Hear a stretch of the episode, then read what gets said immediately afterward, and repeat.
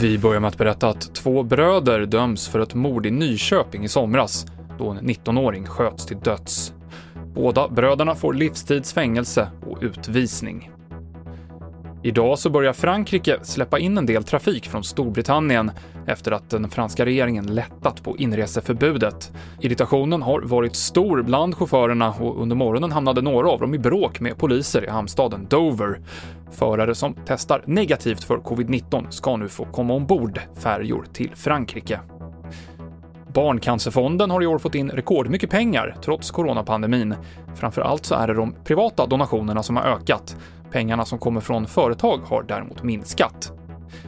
Och det har skickats många julkort i år, 18,8 miljoner enligt Postnords prognos. Det är över 4 miljoner fler än förra året, men det är fortfarande långt kvar till siffrorna i början av 90-talet. Då skickades det omkring 60 miljoner julkort om året.